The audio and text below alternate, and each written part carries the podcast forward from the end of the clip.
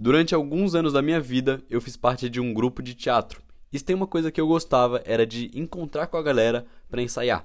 Mas eu não gostava propriamente de ensaiar em si, mas eu gostava muito das pausas que a gente fazia para trocar ideia mesmo. Ajudava a dar uma aliviada, rendia umas boas risadas e fofocas. E em uma dessas pausas, a Fernanda, uma querida, contou a história do macaco azul da poesia. E a história era mais ou menos assim. Era uma vez um poeta que era um poeta até que muito bom, mas ele não estava satisfeito. Ele queria porque queria ter o melhor poema do mundo, sei lá. Então, ele foi perguntar para todos os outros poetas que ele conhecia qual o segredo para escrever o melhor poema do mundo.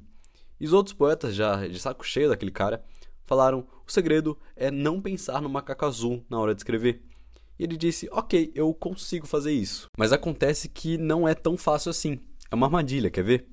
Faz o seguinte: não pensa numa cadeira. Você, você que está me ouvindo, não pensa numa cadeira. De nenhum tipo, não pode ser aquela gamer nem a de escritório, muito menos aquela de madeira. Não pensa em uma cadeira. Então, conseguiu não pensar na cadeira? Pois é, nosso poeta, toda vez que ia escrever, pensava no macaco azul. Ele tentava e tentava, e durante anos, ele nunca se esqueceu do macaco. E nunca conseguiu fazer o seu poema Mister, né? O seu poema Master. Ele foi dominado por um problema que estava na cabeça dele. Há mais ou menos uma semana eu terminei uma série que eu chuto que vai ser uma das minhas favoritas por muito tempo: How I Met Your Mother.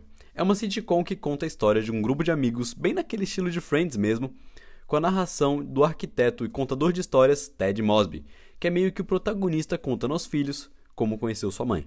O grupo de amigos é composto por Ted, que eu já falei, Robin, a jornalista e apresentadora de jornais, sim, muitos jornais, Lily, artista e professora, Marshall, o advogado ambientalista aspirante a juiz, e o Barney.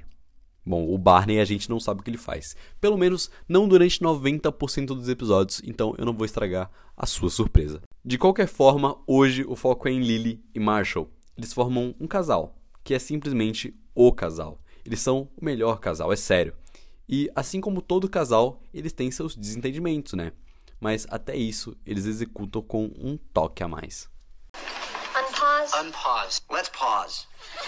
See, Marshall and Lily had a rule that at any point during a fight, they could pause and take a break. Their fights often lasted for days. A painting fellowship? I was never gonna take In it. California? I was never... Toda vez que eles têm uma briga, eles criam pausas durante essa briga. Por exemplo, supondo que eles começaram uma briga no domingo à noite.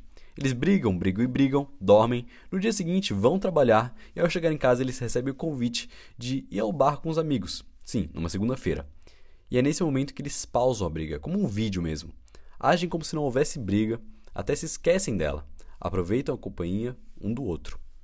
E então, no fim do dia, eles despausam. Dessa vez, com as ideias no lugar e a cabeça fria, eles têm uma conversa e se resolvem.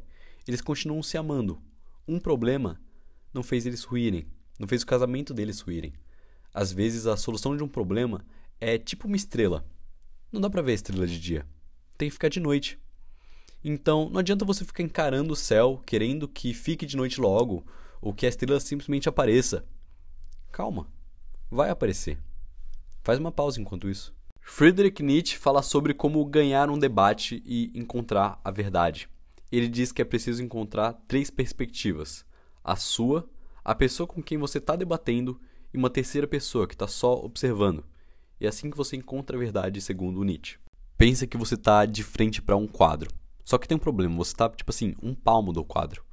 Você consegue olhar para cima, consegue olhar para baixo, consegue olhar para o lado, consegue olhar para o outro, consegue olhar para frente, você consegue ver várias partes do quadro. Não todas ao mesmo tempo, porque você tem que ficar mexendo a cabeça, então você não consegue contemplar o quadro por inteiro.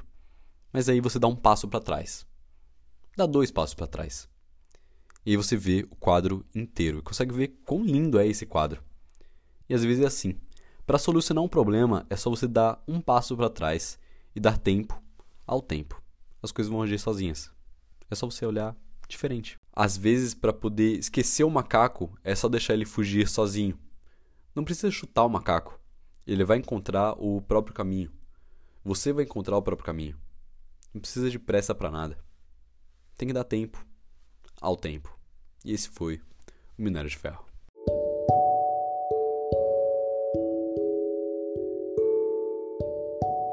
E esse foi o Minério de Ferro, podcast feito por mim para agradar a vocês. Se você gostou, compartilha com alguém, vai que essa pessoa gosta também. O que ajuda aqui, o que faz o minério viver é o compartilhamento, é você tá mandando pros amigos, tá espalhando a palavra. Então é isso. Muito obrigado e até a próxima, meus queridos amigos.